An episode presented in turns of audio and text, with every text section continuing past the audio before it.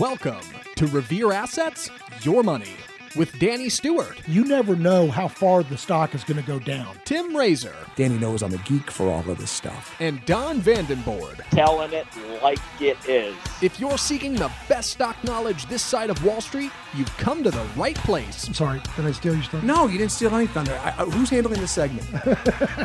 For the next hour, Danny, Tim, and Don will be talking investing, Investing is 90% psychological, and I love that. trades, The market will usually overshoot to the downside and to the upside. and dumpster fires. Because it doesn't matter what you think or what I think, and it matters even less what Danny thinks. And now, here's your hosts, Danny, Tim, and Don.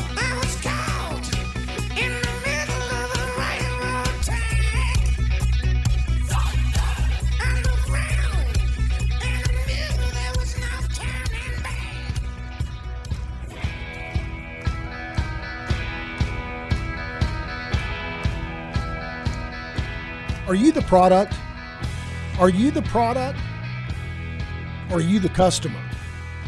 We're going to talk about that today on Your Money because a lot of people have the illusion, or the delusion, I should say, that they're actually the client, they're the customer, and they're going to their advisor, who's, who's really a broker or an insurance salesman, cloaked as an advisor.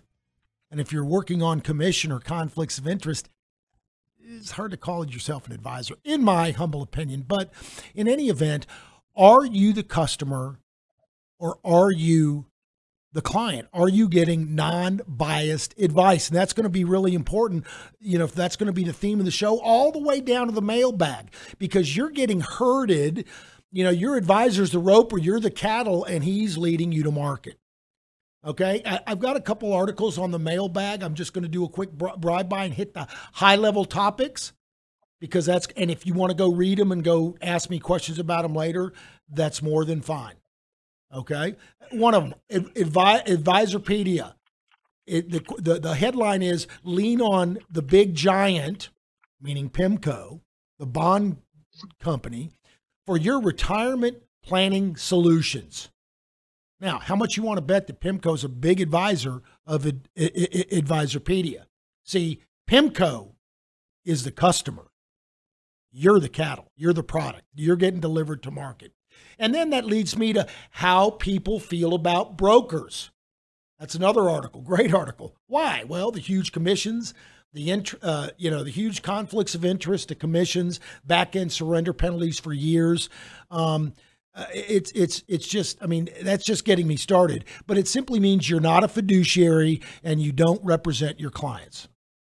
Okay. So you got to figure out how they're getting paid. And then one last thing uh, back to the banking. We're always talking about real estate and banking, and there's an article, it's a good one. Is the Schwab empire slowly showing signs of cracks? Folks, here's the irony this Frankenstein the Fed created has actually hurt the most conservative BDs on Wall Street because they had more bonds than other uh, investment banks that may be doing more speculative strategies, stocks, bonds, whatever, right?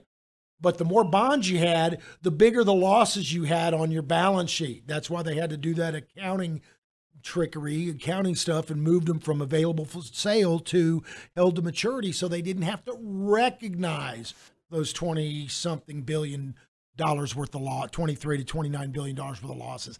They just moved them to the unrealized category so we just don't look there. But it also is a problem with paying the the the, the depositors at higher rate because short-term rates are higher and then they have the long-term bonds trying to cover it. So that that and nobody really has clear visibility of what that means. But you know what? It's showing up on the charts. Banks and commercial real estate are actually the two weakest sectors. Don's been talking about that. He's going to talk about that a little bit later. So banks and real estate are in trouble right now. Do you know where the big safe haven is? The safe big tech is actually rallying, but it's not for the reasons you think. You think, "Oh, tech stocks coming back, everything's good, there are businesses expanding." No. The big institutional money and the hedge funds, they're scared of the real estate and they're scared of the big banks. They're just looking for some huge, strong economic bellwether that's highly liquid that they can stuff money in because they're a little worried. So they're buying Apple, you know, these big liquid stocks. So are the tech stocks rallying on their own merit, or does that just seem to be the place to be? We're going to kind of go over all that. And then, um, uh, by the way, remember I was talking about are you the, the customer? So there is a, a uh, article out, another one that talks about why real estate, real estate is a good buy, is a good value. And they're trying to push that. Wall Street knows that banking and real and real estate is in trouble right now. So you got BlackRock and all these big investment banks that are trying to smooth it out and say everything's fine. And so you see all these advertisements and all these things talking about how it's a good value play, how it's a good investment. Now's the time after this big correction to buy real estate and and or bonds or banks. Well, maybe it is, maybe it isn't. The charts will tell us. But don't just go out there and normally when they're pushing stuff and telling you it's a good time to buy, a lot of times they're trying to shore it up. You're not the customer, you're the product. They're helping you support their sector that needs help. Don't forget that. It's very important. And this is how the traditional uh, traditional advisor brotherhood works. You need to understand that. They want you to take action, their action, what they want you to do, but is in your best interest. We're going to talk about that. All right. So, very quickly, I want to do the mailbag, and then we're going to get pretty straight into the markets. And the mailbag is related to this because, again, they're playing on your fear. Uh, hi, Danny and Don. Happy to see the markets getting some relief, relief this morning. This was 329 two days ago.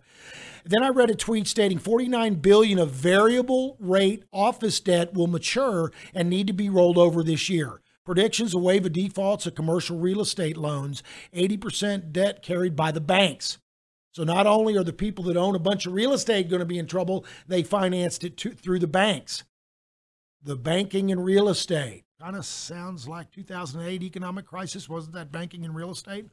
That's why big money is moving into big tech companies just to hide their money. Okay.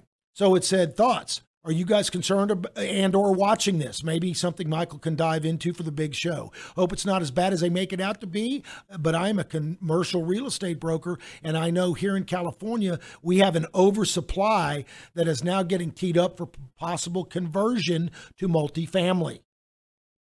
That remote working kind of took away the office space demand. Anyway, it's no longer about building, but converting or dis- or or destru- uh, destructing some of the office supply. This is such a big hangover, especially post pandemic. Interesting times, KC. Me, KC. This is a good article about the headwind. She sent the debt rollover article. It's in the show notes actually. Um, this is a good article about the headwinds of the big debt rollover, both in real estate, banking, and corporate debt in general. I've spoke about this a few months ago on our podcast, and Jeffrey Gundlach has been sounding the alarm as well. This is the banking crisis the Fed created. The Frank and, and Frankenstein the Fed created. Uh, this has been known by the big institutional funds and is already priced into the markets at this point, and and currently the markets are thus acting resilient with some chop.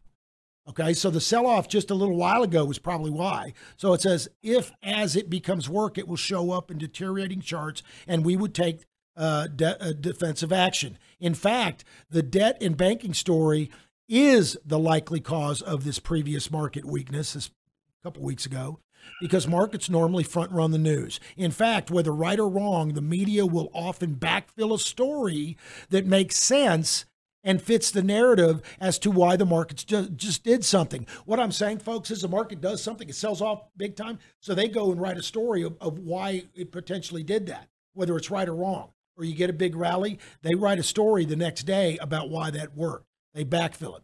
Thus, the market's price action, while not perfect, is a better leading indicator than the financial articles.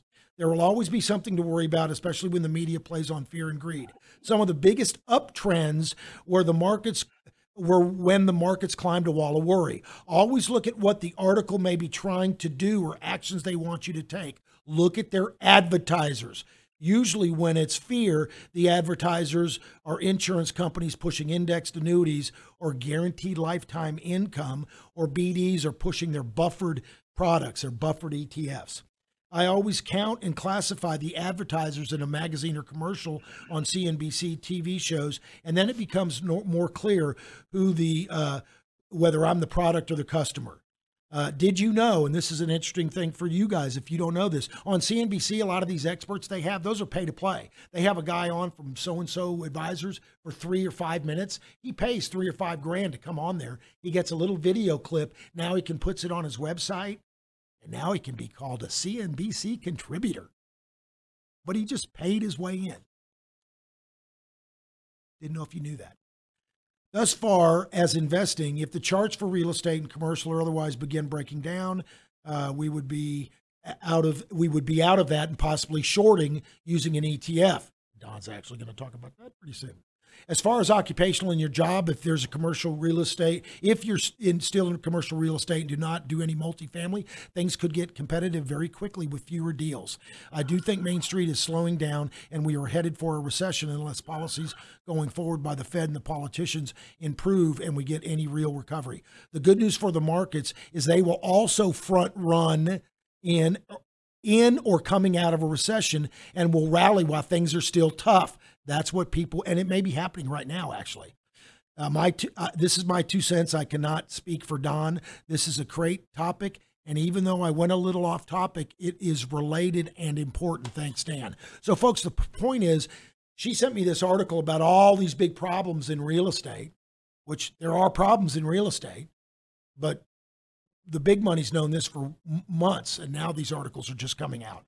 And a lot of articles this past week were about why you need to value invest, why banking stocks are a good deal right now, or why these uh, uh, real estate stocks, or you know, BlackRock is a great place to be.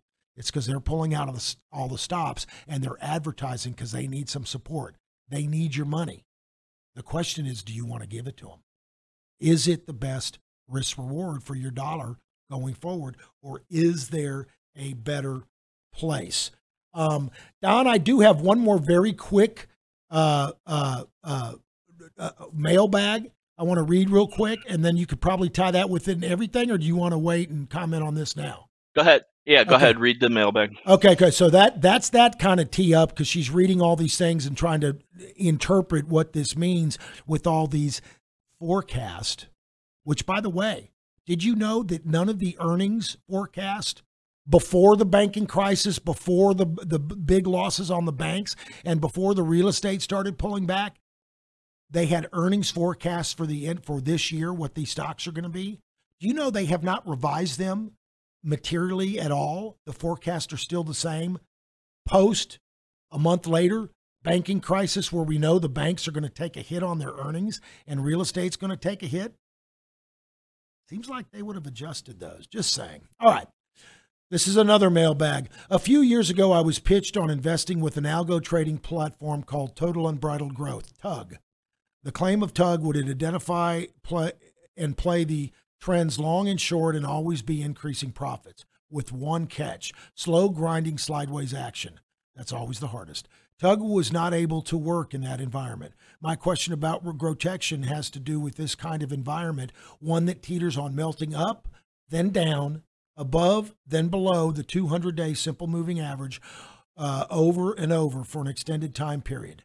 Seems tough to trade. How do you approach that market that behaves like this one? One that could be a slow bleed of capital and sanity, even for protection. Thanks. Loving those videos. T. By the way, he's talking about the videos we put out every single night the market's open. If you don't get those in your inbox, go to Revere Asset in the top right corner, hit subscribe, stick your email address in there, and you get our newsletters, our free content of what we're actually doing every day in the markets goes right to your inbox, and we won't spam you and reach out to you. So Don answered this one. Don, T, you identify the absolute toughest of market environments. The key is to ID the range, meaning the size of the range, top to bottom. Take some profits at the top of the range or on false breakouts and focus buys on pullbacks or false breakdowns. Thanks for reaching out. Very quickly, folks, what that kind of means is when you're range bound, you're trying to buy at the bottom of the range and sell at the top. So you kind of got to change that the strategy where in a trending market, you're buying on the way up on increasing volume, on momentum, and you're not doing that in a range bound market. That's why it's so important to identify the market you're in first, and then you know how your strategy should be slightly adjusted. For instance, in a big bullish primary uptrend, a full position size may be uh, 8%, possibly even in 10, 10 for a liquid enough big stock. In a very difficult market, you, number one, you won't have nearly as many positions. You'd have more cash or treasury bonds, but a full position may be only 5%. So that's why, and all your position sizes would change accordingly. So with that backdrop, I'm going to go to Don and the Ramrick team. Don, take it away. The Ramrick team. You think know what that is, Dan? I'm going to explain it afterward. I'm don't steal my thunder. I'm going to bring it up later. I'm going to see if any of the guys know what it is. But go ahead. They don't. That's that's before their time. I know. So comments on the emails. Uh, first of all, we went to uh, with the follow through day this week. We we changed our market state also the same day uh, to uptrend, but put a disclaimer on there to exclude financials and real estate. Uh, I'll talk real quick about this. Uh, this is a chart of the S&P 500 and you can see the breakout on Wednesday, follow through on Thursday, and we're continuing higher on Friday. Contrast that with a chart of the financials, and th- this chart isn't even as bad as the banks are. They're trying to put in a bottom, but note the terrible relative strength and how they are from there. So if there's going to be issues with the bank sector, uh, this hasn't even rallied into the declining 21 moving average does, and uh, more issues come up with the bank sector. Like, for example, yesterday's uh, blow up du jour was MCB, uh, Metro Bank. It's not a huge bank, but it's big enough that it's included in our E regional banking index, which, which also is terrible, as you can tell from this chart. Uh, but if it's if stocks are going to continue and when i say uh, if financial stocks are going to continue to have issues and you can be you can be long the rest of the S&P 500 and short financials if this rallies into this green line the declining 21 day moving average and fails there's an ETF that's very liquid that goes up when financials go down. You can see the rally here. It's consolidating its gains just the same way the financial index is consolidating its losses. It's called FAZ. It's a three time financial. Uh, and you can see it's sitting on the 21 day moving average, which coincides with Inverse with financial. inverse financial, right? So financials go down, this goes up. The other uh, option was real estate. We talked about staying away from real estate also. Real estate has been slightly stronger because there are pockets of the real estate sector that are acting fine, particularly apartment complex construction. Uh, and single family home construction with the home builders. But there's a big problem with commercial real estate. Uh, XLRE, this is the overall sector, got back above the 21 day moving average today. But if that starts to roll over and fail, there's an ETF named DRV, inverse uh, real estate three times. You see it broke the 21, just the same opposite way of uh, how XLRE and also IY are. There are several real estate indexes. Uh, those got back above their total the last couple of days. But if real estate starts to roll over again, you can take advantage on the downside by DRV. If financials continue to stay weak, you can take advantage by FAZ. That said, we did have the follow through day this week to the upside. Uh, tech stocks to act much better than the overall S&P 500. You can see the Nasdaq 100 here breaking out of this recent base, so showing superior relative strength uh, to the S&P 500 and certainly superior relative strength uh, to see how that's not at the highs yet 41.95 high uh, back here in late January. Uh, similarly, uh, small caps remain weak. This is the IWM small caps getting back above the 21 day moving average today. So that's a good sign as we're seeing broad strength. After that uh, PCE inflation report this morning showed inflation not as as expected. Uh, we're having a follow through to the upside, and we're having superior with small and mid cap growth stocks that we traffic in. And this is where the RG7, our six, seven uh, ETFs that are a growth composite, they're all up today more than at least double uh, what the S&P 500 is doing with the one PDP, which is in line with the S&P 500. Uh, so we're getting positive signals on growth stocks across the board today. When I look at my uh, quote list, uh, semiconductors are lagging today because China uh, is trying to get back at us for going after TikTok by scrutinizing some semiconductor companies. But despite the fact that semiconductors are lagging, the Nasdaq 100 is still up seven tenths. The S&P is up seven tenths. The Dow is up six tenths. Uh, mid caps are up 1.4, small caps are at 1.8. This is as 11:15 Eastern time on Friday. Uh, and as I look at my leaders list, I'm seeing plenty of leaders up three, four, five, six percent. This is the type of action that we absolutely want in this market.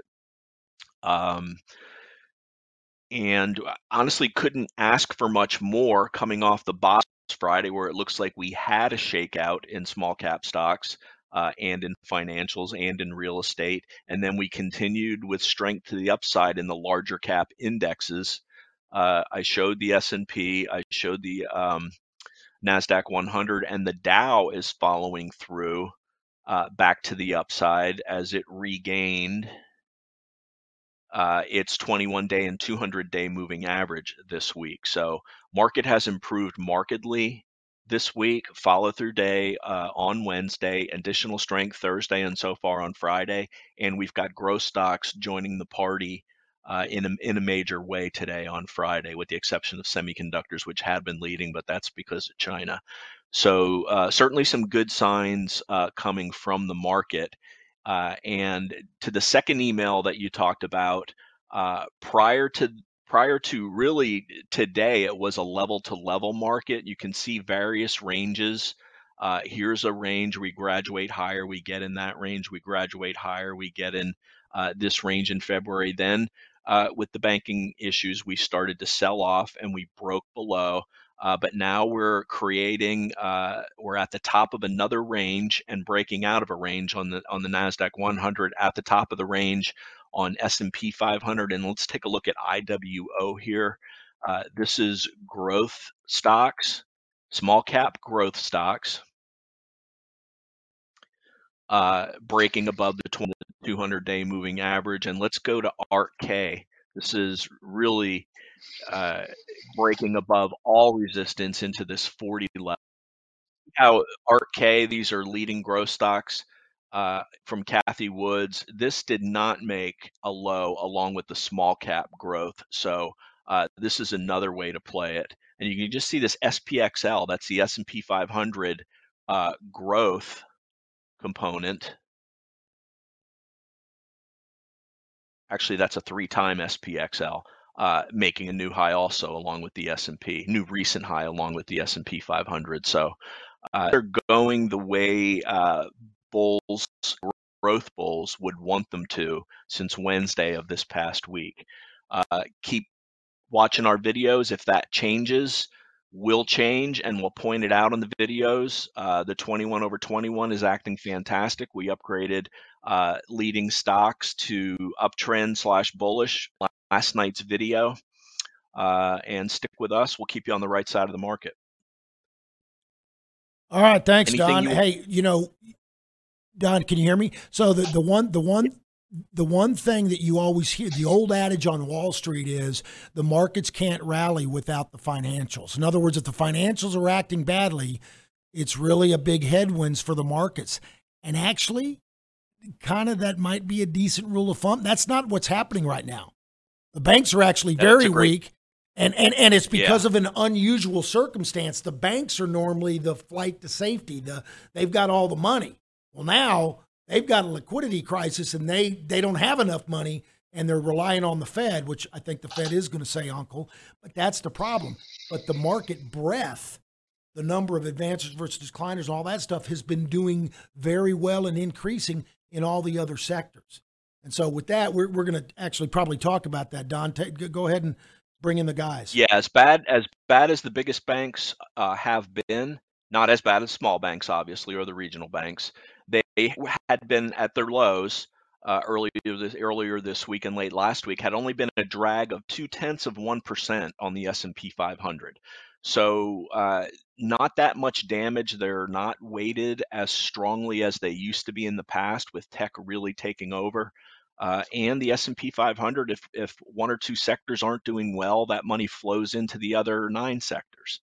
You know, that's one of the reasons why we keep uh, a leveraged uh, S&P 500 ETF as a ballast for the portfolio uh, because as money moves from growth to value or vice versa or from one sector to another sector all that rotation takes place within the s&p 500 that's why uh, if you stick with one discipline it's very difficult to beat the s&p 500 overall unless your uh, specific sector or manner of investing is um, is in favor. And uh, when growth's not in favor we rely on that uh, leveraged s&p 500 to take us higher. For example, most of the uh, 75% of the gains that we had in the portfolio this week came from our leveraged uh, index ETF as some of the growth stocks that we own took a break. Uh, so we're going to rely on that when the wind is uh, blowing behind us, when it's a tailwind, and not rely on it so much uh, when it's a headwind, and certainly not rely on growth stocks when they're out of favor. So let's move on to uh, our three segments from uh, the fine gentlemen that I'm very privileged to work with as analysts and helping me manage the portfolios. Let's start out with Ted uh, on his breadth numbers. Brett, Ted, let's start with um, let's uh, sentiment. We discussed this uh, Yeah, a little yeah. bit this week about how negative sentiment was, and that negative sentiment acts as a contrary indicator and it's contrarian bullish. So you can see here what I'm showing is the Yep. latest AAII. It bottomed two weeks ago at a very low level. Historically, we've got 37.5%. Bulls, we were down to 19% two weeks ago and only up to 22.5% this week. Yep. And going off what Don said, just recapping what I talked about last week, exactly what you just pointed out. Um, I noted if you were to go back and watch that bearish levels were extremely low. If you to pull up the CNN fear and greed, the the line chart, I noted last week that we retested October lows um, with regards to fear. However, price held above December highs. And this week we staged a day 13 follow through day on the Nasdaq and S&P 500 with with breadth improving as well. Um, so this the bearish sentiment um, from the AAII that came out Wednesday was still extremely bearish, and that just adds potential like that just gives um, more fuel to the fire for a potential um, greater rally here. Um, so continue on. Let's talk about some charts. Can you pull up the net highs and lows, Don? Ju- ju- Just to clarify, Ted, real just to ter- clarify real Yeah. quick, that that that that fear and greed and the AAI sentiment that's used as a contraindicator. So when you only got nineteen percent bullish and seventy nine percent bearish, that means most people that were going to sell, there are a few buying holders that will just shut their eyes and ride it out through thick and thin. But the more people you have bearish means they've already sold, moved to cash. So it only takes a little bit. Everybody that's gotten out of the way, that was going to get out of the way, has gotten out of the way. So you only need a few buyers to spark a rally. So that's actually used. So the Actually- more bearish it is, actually the more bullish it is. That's counterintuitive. Go ahead, Yeah. Ted. And Don, actually, I wanted to point out one thing. Do you mind pulling up the S&P 500 chart? Yeah. Okay, so the follow through day was on 329. Um, I'm gonna give a quick lesson about candlesticks and some things I've learned over the last few months. So that follow through day was actually an opens equal low, and we call those OELs, and that means the open price is the exact same as the low of the day. and that just shows tremendous power. And that was the same day where we broke above the 50 day moving average as well. And then yesterday we gapped up.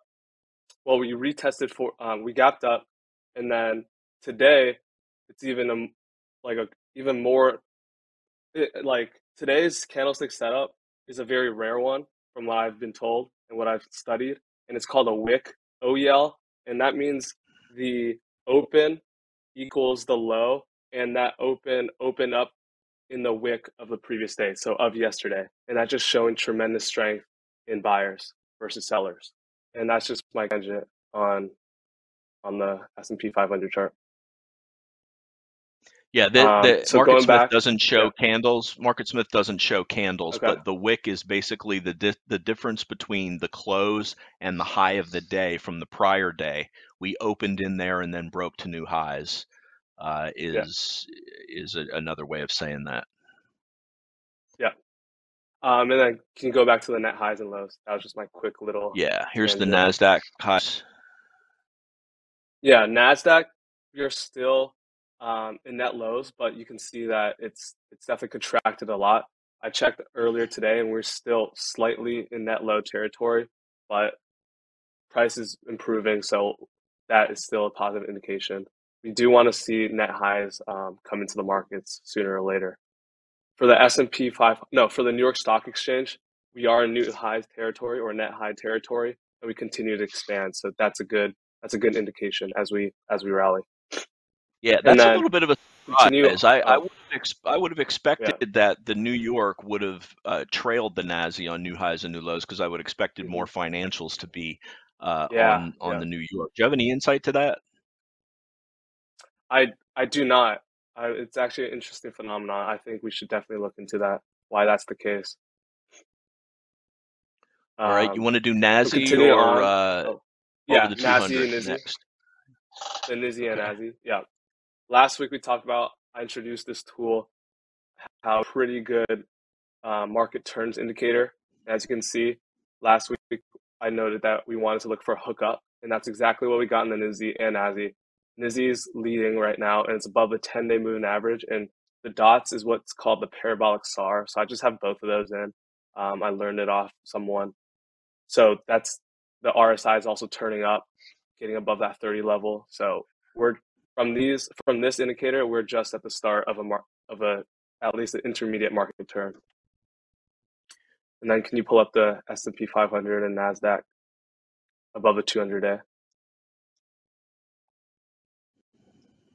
So the S&P 500 above the 200 day percent percentage of stocks above the 200 day is over 50% now. So that's like kind of a good gauge of healthy versus unhealthy. It's not always that binary, but um, it, we like to see breadth expanding. As you can see here, we bounced off the 200 day moving average. The 200 day is still in an uptrend, so this is a good this is a good sign. Um, Nasdaq didn't even test the 200 day, which is, which just shows even more strength, and we're rallying as well. So breadth is increasing as as we stage the follow through days and continue to follow through in these last couple days. Um, I, I believe that is it for my segment in this week in breadth. Yep. All right. Thanks, Ted. Appreciate it. Let's move on uh, to Connor now. He's got uh, he wants to talk semiconductors this week. Yeah, so Don, if you just want to pull up that uh, uh, comparison chart that I sent you. Yeah, so today I just wanted to talk about semiconductors. Um, they've been the clear outperformer all year, and they've been showing just immense relative strength, and quite frankly, probably the most hated sector in the market right now. You know, when you get broad participation from a group, you know, you get all these people that come out and say, oh, the P's high, they're overvalued, but the price is truth, and the price action has just shown that there's buyers for these stocks. So in that, so I use MarketSmith to make a comparison chart for like a handful of names that are the leading semiconductors this year. And what you can see is they're all up double digit percentage wise. Um, they're outperforming the market by a wide margin. And this is something that I think you can't ignore um, when you when you see this many stocks making new highs in a very tough market. That leads me to believe that you know if the market gets better and we flip trends and can sustain an uptrend, then I think these are the leading top names that you want to look at and want to buy on pullbacks because many of these are showing true market leader um, characteristics. And I'll mention one, Don, if you want to just pull up the chart of RMBS. This is another uh, semiconductor that made new highs this week. And what was uh, very noteworthy about this one was that when it broke out of that um, flat top base, it had its highest volume in one year. But what really caught my eye was that the next day it followed through with even uh, more volume, which is rare. I mean, that's like the hallmark Very of a rare. breakout is if it can break out with volume, but if it tops that volume the next day, um, just shows a lot of people want in on the stock. Um, and yeah, so there's just so many names in this group making new highs, um, showing tremendous relative strength, and I think that's where you want to focus because it's a waste of time and capital capital to settle for stocks that aren't in uptrends, that aren't in the leading group or the leading sector, and just like Don mentions mentions in his video all the time, how important buying stocks in uptrends is, and you want names over the 200 day uh, moving average. And you know what Paul Tudor Jones always said was nothing good ever happens below the 200 day moving average, and that is really true. So, uh, yeah, in that if if you're more interested in those names, I can send anyone who wants that that comparison chart with all the top semiconductors that I'm seeing. But yeah, I just wanted to mention that and just just explain what we're looking for and and why we're attracted to this sector. All right, good stuff. Connor, five weeks from graduation now. That's right. Damn. believe, but Yeah. And uh, two months from moving to St. Augustine, Florida to uh, begin your residency, Oh, your with six month God, man. residency in person. That's Same right. with Ted. Ted's uh, closer to Ted's closer to seven weeks away from graduation, but uh, those two fine gentlemen are moving to St. Augustine uh, at the beginning of June, and uh, St. Augustine may, may never be the same after Mm. uh, their their six month residency. Yeah, they right. they already called me for some uh, credit applications. They, hey, do you know these? Do you know Connor? Who's this Connor kid?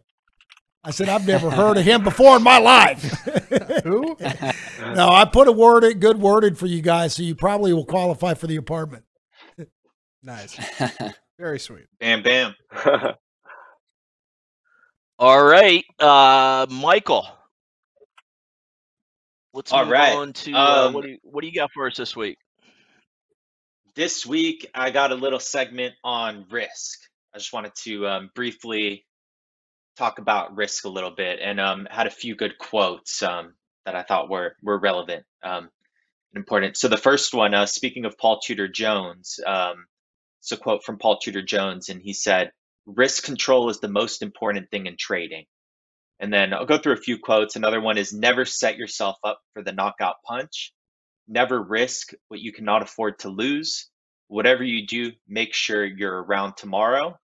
The real risks are always the ones you don't foresee because if you do foresee them, you mitigate them or insure against them. And risk is really important because something we have to realize is no matter what kind of market you're in, whether you're in a bull market or a bear market, the last thing that you want to do is is take unnecessary risks and put yourself in a position where you can blow up. There's a bunch of hedge funds now that were were on the wrong side of uh, the bond market. Um, they were actually on the right side of it for a while. They were they were short um, they were short treasuries um, because rates were going up. But we've had a huge move now, a lot of volatility in the bond market, and bond funds blew up. Um, then you got SVB blowing up because they didn't hedge their risks correctly, um, their interest rate risk. So and and they they had a thriving, very successful bank, and they were doing really well for a long time. And all it takes is one unforeseen risk that um, if you're not positioned correctly and you're overextended and you're not prepared for it, um, you could you could blow up um, decades and decades of of work. So in the markets, the most important thing first and foremost is is manage your risk, and um, the upside will take care of itself. Um, you don't want to swing for the fences, try to hit home runs. It's just over time, may, maybe you can be successful in the short run and and get some some good gains, but in the long run, all it takes, yeah, is just one unforeseen risk that you didn't manage properly, and and you can lose a lot of money. Um, so that ties into also um, there, there's another quote which is markets take the stairs up and the elevators down. And the reason why that happens, um, something I've noticed is that markets really um, ha- have an upward bias. You, you've got new money flowing into the markets all the time from from pension funds and and um, defined benefit plans, and there, there's always new money coming into the market, and um, they definitely have an upwards bias because you can have narratives that that drive uh, markets to the upside. So like Tesla's a great a great narrative stock that even if they didn't have the fundamentals to support it, it was the narrative of what could happen in the future that could drive that stock higher and higher. And it's very difficult to short a narrative. Um, but in terms of the opposite, when there's a negative narrative in the market, it, it typically doesn't really reflect in the prices and doesn't affect the markets until that risk actually happens. And at that point, you just take the elevator down and move super quickly. And um, it, it's uh, it, it's difficult to to get out of the way when that happens. So so it's important to to manage risk um, even when things look good or they look really bad. Um, and and yeah, just don't overextend yourself um, and and always um, be be careful. Um, so that that's that's my segment. And and one of the reasons, well, actually the biggest reason for el, uh, escalator up, elevator down is the emotions. Uh, fear is a very strong emotion, and fear uh, losing impacts. There have been psychological studies. Uh, losing impacts the psyche more than twice as much as uh, winning does. So, elevator up, escalator down. Here was the escalator down uh, from uh, Jerome Powell and Yellen, not saying what the markets wanted to. Uh, but then the markets have recovered over the last three days. But look how slow the grind has been uh, to recover. And there was a lot of elevator up, escalator down late last week uh, on some news from the banks that they didn't want to hear. Uh, yesterday, there was some uh, several. I was commenting to the guys on a one minute chart. You could see several tape bombs where we would drop very quickly and it was all tied to fears with the the latest possible bank blowup, which was MCB, which was down huge yesterday, but is rebounding nicely today. And again, it's a situation of fear uh, being a more powerful emotion than greed. That wraps it for uh, the uh, market review section this week. Dan, we'll throw it back to you. Hey, listen, and, and thanks, Don. And and I wanted to comment on Michael's uh, thing, you know, about risk you know, people a lot of times go, yeah, I'm a little bit nervous or I'm a little bit scared. And I say, well, if you weren't nervous or you weren't scared, you don't understand the deal. I'd be nervous for you if you weren't nervous. Then we need a little bit more education. There's Michael's right. There's always risk in the market. So how do you manage that? But more importantly, you need to measure the level of risk in the market. So the regulators in the industry, our industry, always like to say it's all about your risk tolerance and it's about your time frame. So everybody that looks like you, that your age, your station in life, your net worth at 45 or whatever, and your risk needs a number 12 pie chart. If you're aggressive, a number 10 if you're moderate, which means you have a little bit more bonds, and then if you're kind of wimpy, you get a number 8, and that has more bonds. Guess what? All of those got creamed last year. Bonds were down 28, 30%. So was the S&P at one point. So you really got creamed on both sides. That's why it's important. But the way that we do things and the way that we think things should be is why your risk tolerance is important and why your time frame is important. The market's risk tolerance, the market's risk, the risk in the markets trumps your risk tolerance. So even though someone might tell me they're aggressive or they're moderately aggressive, therefore they need that number 10 or 12 pie chart, I don't believe them. It's not they're not lying on purpose. They're not it's just that the people's emotions change with the market. When the market's going up, everybody wants in. When the market's going down, everybody wants out. They'll hit their pain threshold.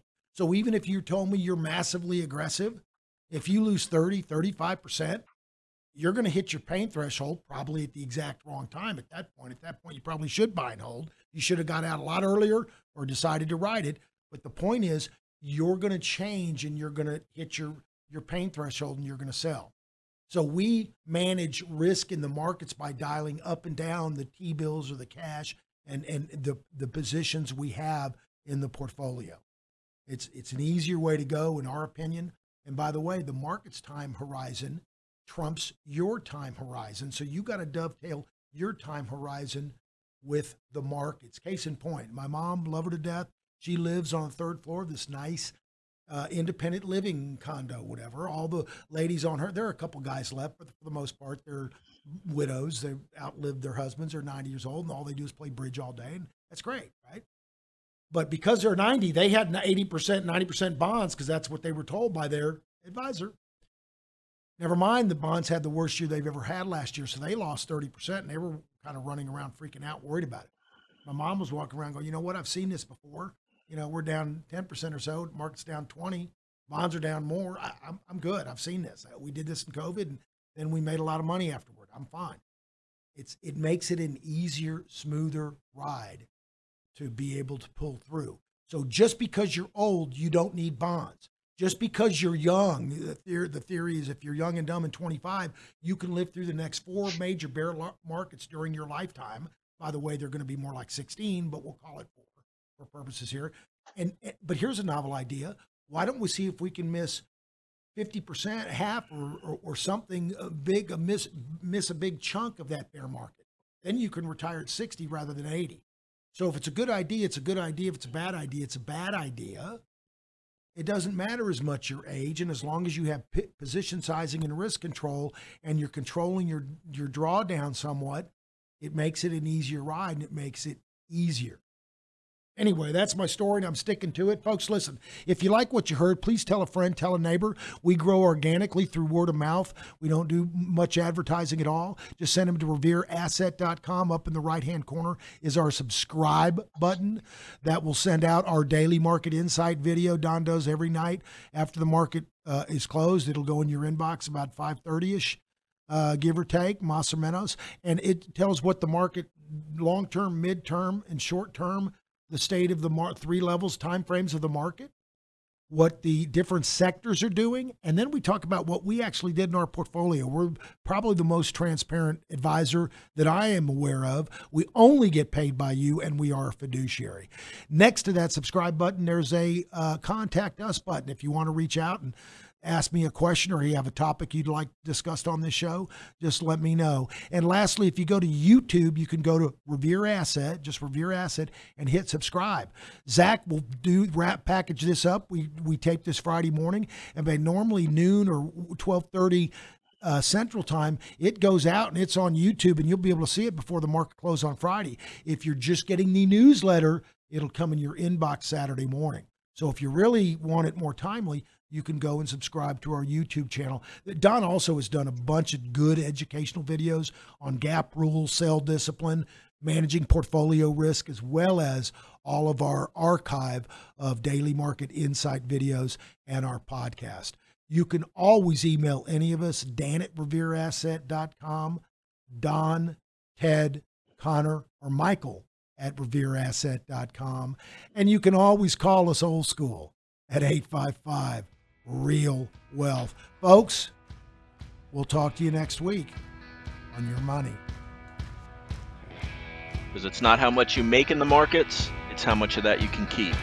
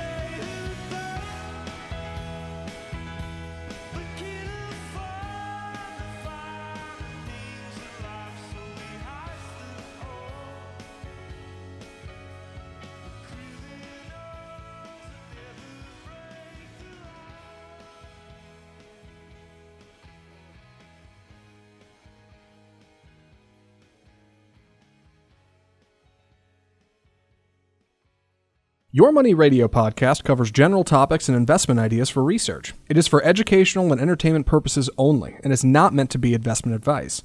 If you want or need investment advice, contact your own advisors or reach out to Revere Asset Management for individual investment advice. For more information, just go to revereasset.com.